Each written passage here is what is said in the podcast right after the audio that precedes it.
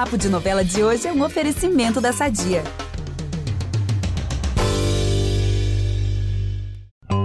Vamos aproveitar que estamos falando de família tudo e falar do nosso patrocinador? Há oitenta anos, a Sadia leva qualidade, sabor e praticidade para a mesa dos brasileiros. Sabia que o presunto mais vendido do Brasil é da Sadia? Assim como os outros produtos da marca, ele é muito gostoso e combina com vários momentos do nosso dia. Do omelete no café da manhã até a saladinha no almoço. Seja qual for o dia, seu dia pede Sadia.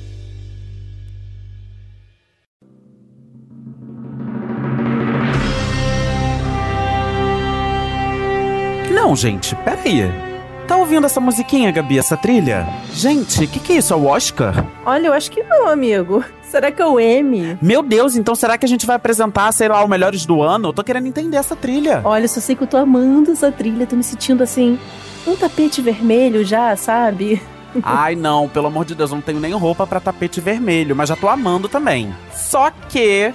não tem nada de Oscar e de Emmy, não, galera. Isso daqui é papo de novela, meu amor. Então, D J Nicholas, toca aí nossa trilha lindinha, por favor. Ai, agora sim! Na verdade, essa brincadeirinha aí é porque nosso podcast entra de vez no clima de fim de ano. E eu já aviso logo que hoje a gente tá naquele climinha de T B T, né, amigo? Eu simplesmente amo esse momento, mas a nossa missão aqui hoje não é lá tão fácil não, hein?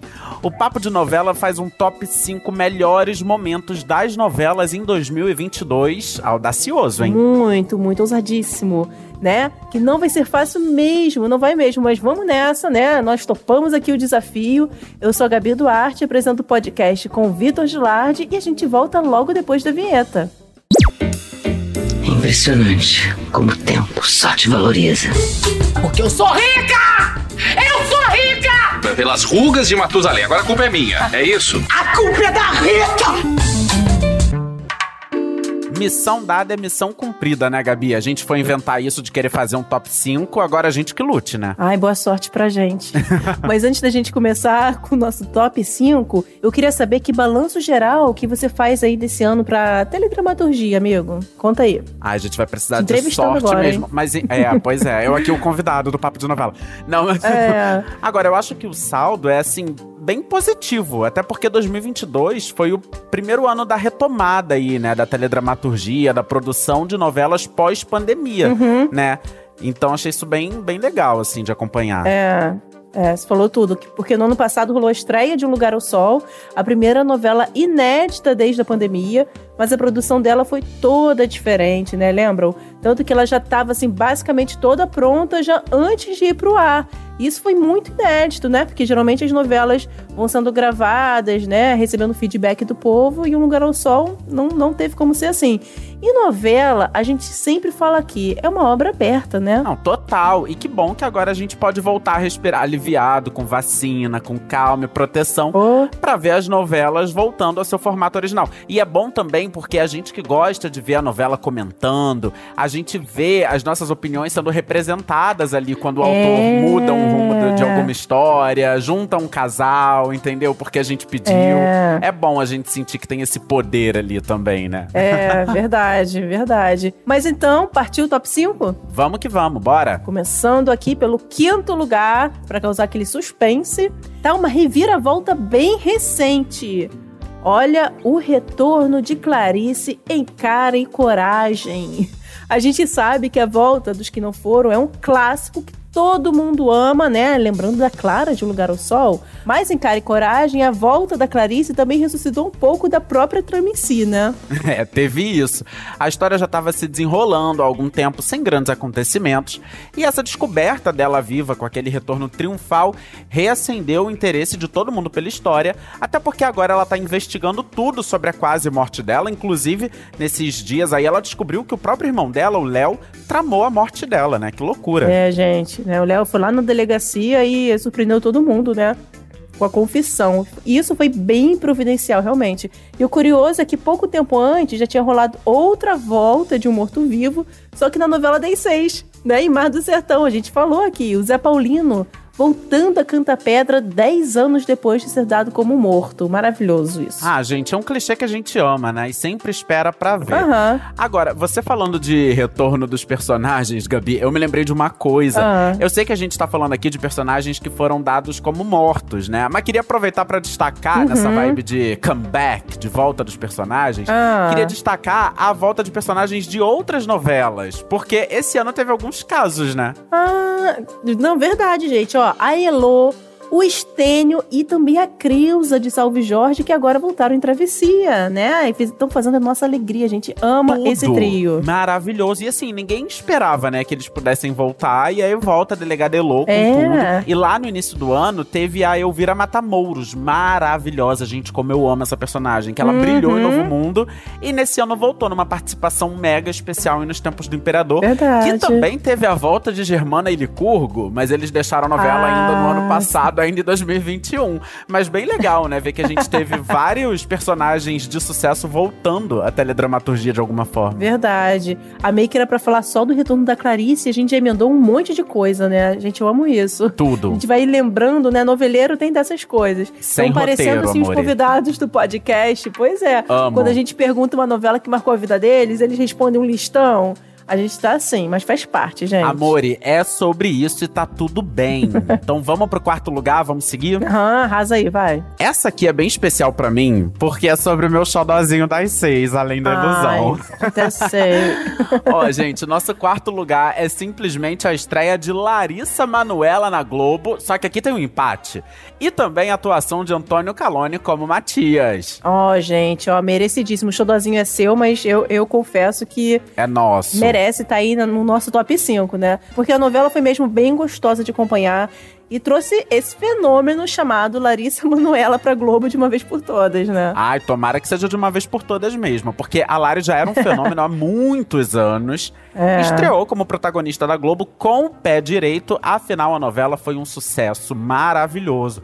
E olha que ela interpretou duas personagens, né? Primeiro ela interpretou a Elisa, que era irmã mais velha da Isadora, que ela também interpretou na fase hum, definitiva da trama. Verdade. Então já foi uma estreia dois em um, assim. É, e você falando isso, eu me lembro daquela cena, assim, mega impactante da morte da Elisa. Nossa. Lembra que o Matias tenta matar o Davi, mas acaba acertando a própria filha.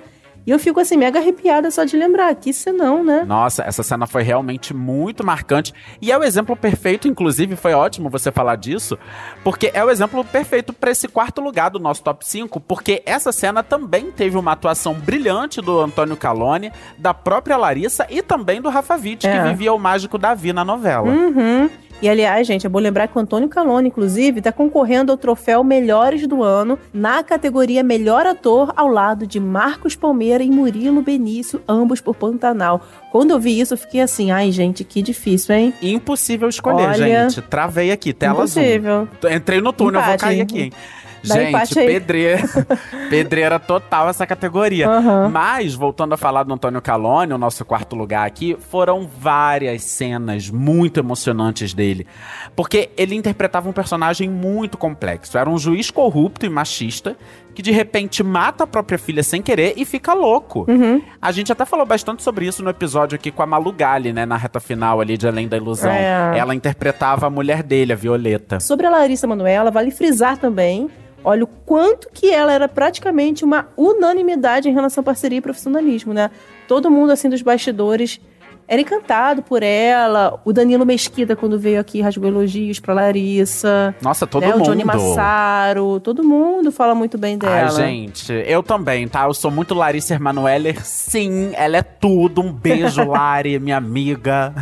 É, gente. Não, lembram a live que o Vitor fez com a Larissa? Gente, ai, um show tudo. De simpatia. Muito né? chique. Ela diretamente da Europa, falando oh, com o G-Show. Que tudo. Verdade. De férias. É isso, gente. Isso de destaca uma pessoa, sabe? O nível verdade. De entrega dela. A garota é um fenômeno há anos, uma superstar. Não tinha obrigação nenhuma, gente. Ela tava de férias. É, não. E... eu, a gente sabe que entrevista, essas coisas fazem parte do trabalho, né? Mas ali, ela já tava de férias, ela tava na Europa. E assim, é. foi um dia que ela tava viajando de um país pro outro. Acho que da Itália pra Holanda, ou da Holanda pra Itália.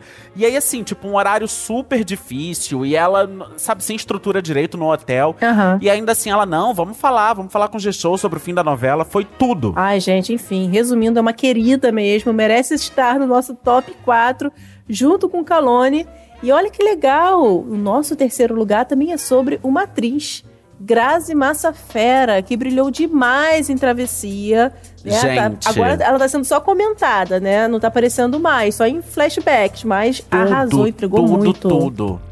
Todos os aplausos do mundo não serão suficientes. Gente, ela só precisou de um capítulo pra marcar a novela inteira. É, é verdade. E marcou não só pela atuação impressionante, como também pela própria função dela na trama, né? Porque ela se envolveu com Guerra e o Moretti, acabou rompendo com os dois, foi o pivô do fim da amizade entre eles, da sociedade também que eles tinham, e de quebra ainda deu à luz a Chiara, filha biológica do Moretti, que hoje é criada pelo Guerra como filha. Então, uma loucura, ela fez uma revolução na novela em um capítulo só, né? Gente, um ícone. Sempre que ela aparece em flashback, eu dou um berro, assim. Porque ainda teve isso, né? A participação dela foi uhum. tão celebrada que vira e mexe, ela reaparece na história.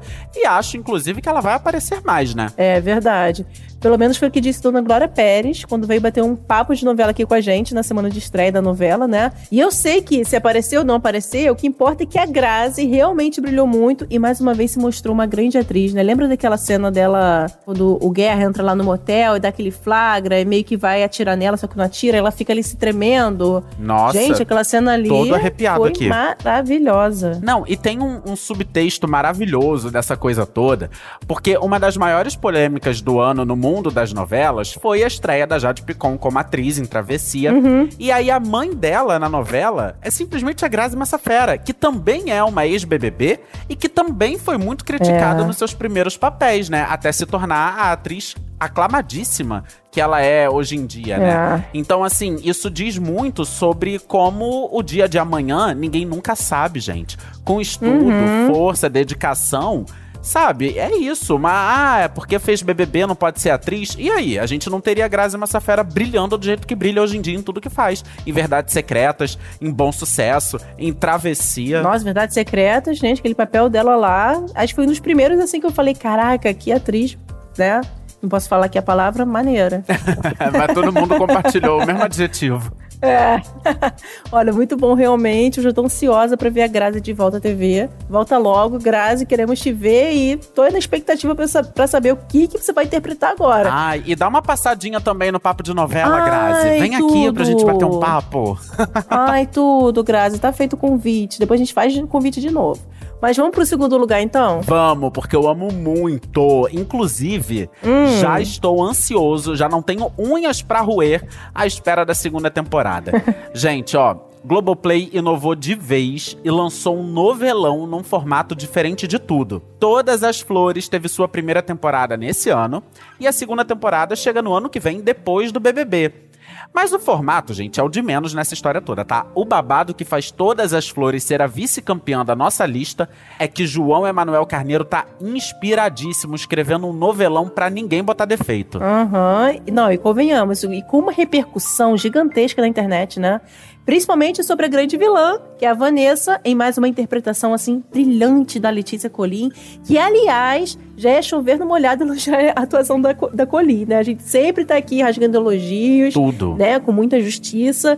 E também pra Mauritânia, papel da Thalita Caralta, que virou um grande destaque na novela. Cara, Vanessa e Mauritânia são absolutamente tudo na minha vida. A Vanessa, gente, é uma vilã que, assim, realmente ela honra todo o legado da teledramaturgia do João Emanuel, assim. Ela parece uma filha da Carminha, da Flora, da Bárbara. E a Mauritânia, ela brilha muito na dramédia. É uma personagem incrível, com uma performance maravilhosa da Thalita Caralta. Uhum. Mas eu também, amiga, sempre gosto de destacar o Diego, o papel do Nicolas Prates, ah, é, que tá entregando tudo. Sim. É babado, tá? É um dramalhão, assim, total. É choro, ódio, raiva, amor, sede de vingança. Eu sei que é um papel que serve um prato cheio pro Nicolas e ele tá sabendo aproveitar muito bem. Uhum. Tá escrevendo seu nome, tá fortalecendo sua carreira. Realmente, assim, tá muito legal acompanhar esse trabalho dele. Ai, gente, é tão legal isso, porque eu lembro que eu acompanhava o Nicolas lá em Rock Story, né? Quando ele era mais novinho. Ele já entregava muito na novela e ver ele fazendo esse papel assim já tão diferente, uma evolução tão grande, né? Sim, nossa, ele tá é ganhando muito escopo, legal. Assim. E detalhe, isso, isso já vem de uma crescente de alguns anos. Você falou de Rock Story, ele também era Éramos Seis, uhum. eu acompanhei de perto porque eu fiz a cobertura da novela. Verdade. Ele, como Alfredo ali, o filho da Lola, ele fez um trabalho muito comovente. As cenas dele eram cenas muito tocantes e eram cenas, inclusive, com dois gigantes da teledramaturgia, Glória Pires e o Antônio Calloni, que a gente já enalteceu aqui, uhum. né, por conta de Além da Ilusão. E ele trocava ali, cara, assim... pau a pau, sabe? Tete a tete. Era um negócio Nossa. Que ele não deixava a desejar porque estava em cena com um gigante. Ele, ele realmente tá escrevendo uma trajetória muito bonita. Espero que ele, inclusive, também venha aqui no Papo de Novela. Eu amo, a gente tá fazendo convites públicos aqui, né? Grazi Massafera, Nicolas Prates, é isso. É, e você falou aí da Letícia e da Thalita, e o que eu acho o máximo é que o Papo de Novela já entrevistou tanto a Letícia Colin quanto a Thalita Caralta sobre esse trabalho, né? Então, só falta realmente, Nicolas, a gente tá falando tanto de você, a gente espera você aqui.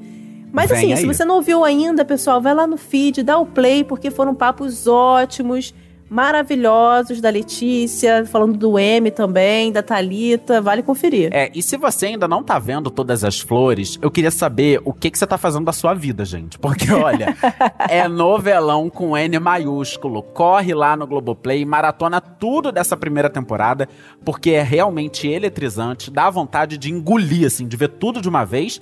E que vem a segunda temporada, né? Gente, vem aí, vem aí essa segunda temporada, como vem aí também o nosso primeiro lugar da lista, né, amigo? Vem muito aí, e eu vou deixar pra você esse anúncio, porque eu sei que toca no fundo do seu coração, amiga. Ah, então tá, mas vamos falar junto, então? Vamos, vamos sim, vamos sim. Pantanal! Uhul! Ei, gente, realmente toca muito no meu coração essa novela. Não tinha como ser diferente, né, gente? Que fenômeno. Nossa, uau, que surpresa, hein? Pantanal em primeiro lugar dessa lista, uau! Ai, gente, não, vocês sabem, né, que eu sou super fã do Benedito, via Pantanal aí, sempre falava, rasgo elogios mesmo, foi um novelão. E esse remake foi mesmo histórico e merece nossa medalha de ouro. Parou o Brasil. Eu não sei nem, assim, pra falar de Pantanal, eu não sei nem por onde começar, na verdade. Porque só da Globo ter bancado esse remake já foi histórico demais, né? Porque Pantanal é uma novela exibida originalmente na Manchete, em mil novecentos e noventa, e que fez um sucesso mega estrondoso já naquela época, né? Total, gente. Foi uma novela super ousada e que, na época, inclusive, ela afrontou a hegemonia da Globo, né? Na indústria da teledramaturgia. Foi, assim, é. uma disputa puxada ali por audiência. Foi uma repercussão realmente muito gigantesca. E o curioso dessa história é que o Benedito Rui Barbosa já tinha oferecido essa novela pra Globo, que não aprovou. É. Daí ele bateu na porta da concorrência e rolou aí Pantanal.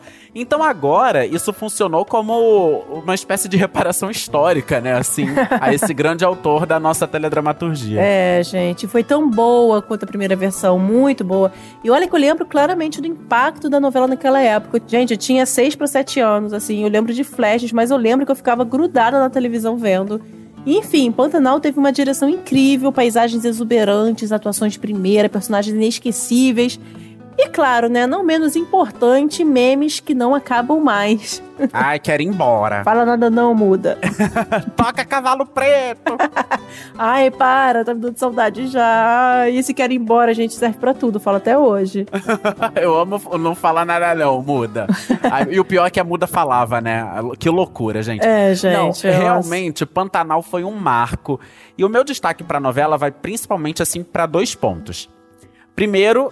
dois de uma vez só, tá? Direção e atuações. Uhum. Porque, assim, cara, algumas cenas eram realmente de tirar o fôlego, assim, de emocionar mesmo, pela beleza da direção, da fotografia, enfim. Era lindo, lindo, lindo. E as atuações, nem se fala. É. Todo o elenco muito afinado, desde os estreantes aos veteranos, assim.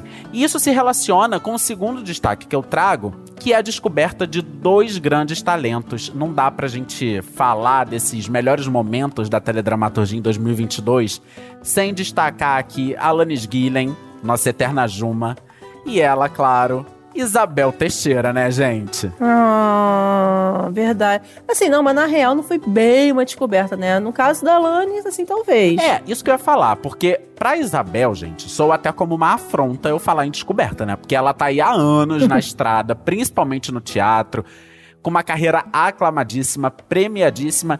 Tinha brilhado também em Amor de Mãe, como a Jane, mas realmente, em relação à novela, assim, T V aberta, esse foi o primeiro papel dela, do início ao fim, numa novela, tem isso também. É. E ela se tornou um fenômeno estrondoso, como a Maria Bruaca. É. O que, que foi aquilo, gente? Isso. Não, assim, tem um fator também de se tornar uma personagem muito popular, né? Aparecia em todos os lugares, todo mundo falava dela, nas redes sociais, qualquer lugar que você ia, era o ela assunto. Era aclamadíssima.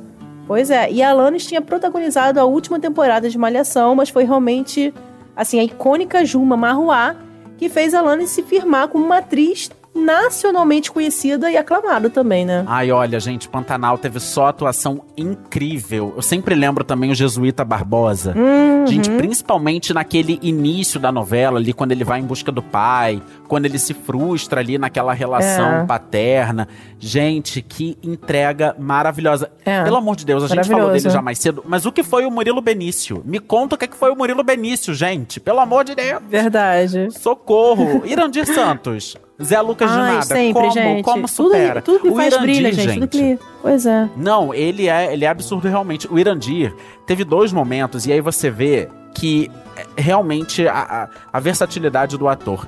Ele foi o pai do Zé Leôncio no primeiro capítulo de Pantanal. Uhum. E depois ele volta com um personagem completamente diferente, com Zé Lucas de nada. E chega a parecer que são duas uhum. pessoas diferentes, né? É, você até esquecia, né? Que ele interpretou aquele lá. Tem gente lá que nem se ligou.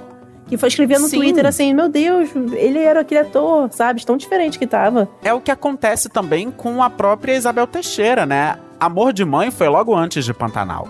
E aí a gente é. viu a Jane brilhar ali, principalmente na reta final da novela.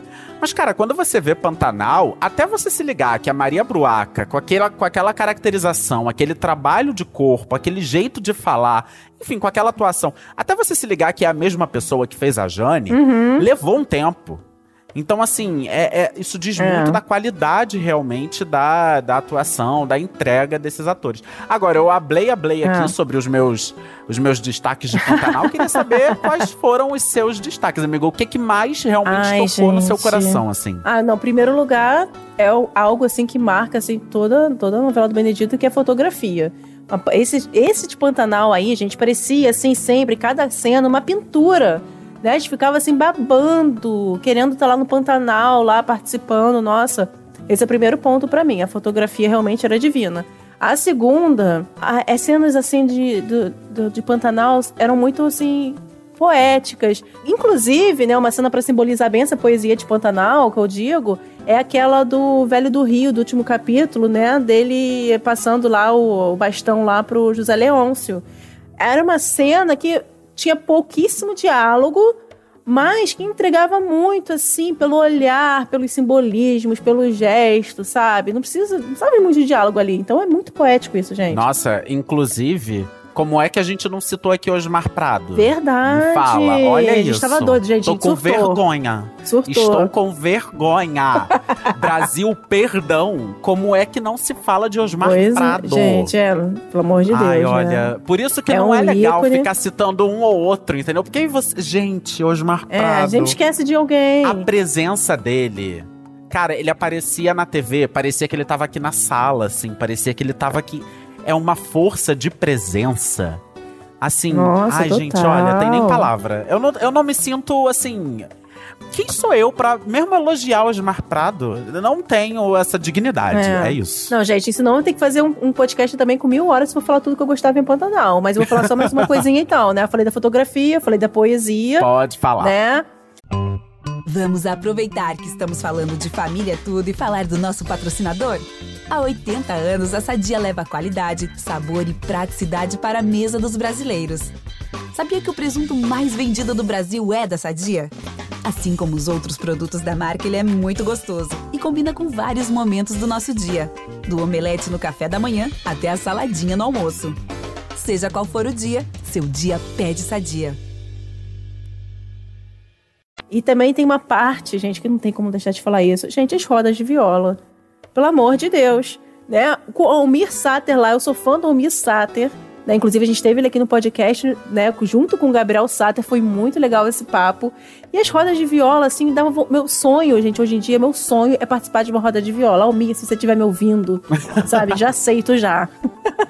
Era muito legal, era muito legal, né? Aquele clima... E vamos no... de, cavalo de cavalo preto. preto. Enfim, gente, tem um, um balde, assim, um caldeirão de coisas, de motivos pra marcar o Pantanal. Sabe o que eu tô achando engraçado? Pra quem tava ah. com medo dessa missão aí lá no começo do episódio, de trazer cinco grandes momentos da teledramaturgia, até que eu acho que a gente se saiu bem, né? A gente tá falando ah, aqui. Sim. E assim, tá um ranking bem. Eu tô achando justo, né? Tá um é. ranking bem. Justo, assim, bem legal, tá, tá merecido, na minha opinião. É, foi sim, deu pra destacar alguns momentos bem importantes da dramaturgia esse ano.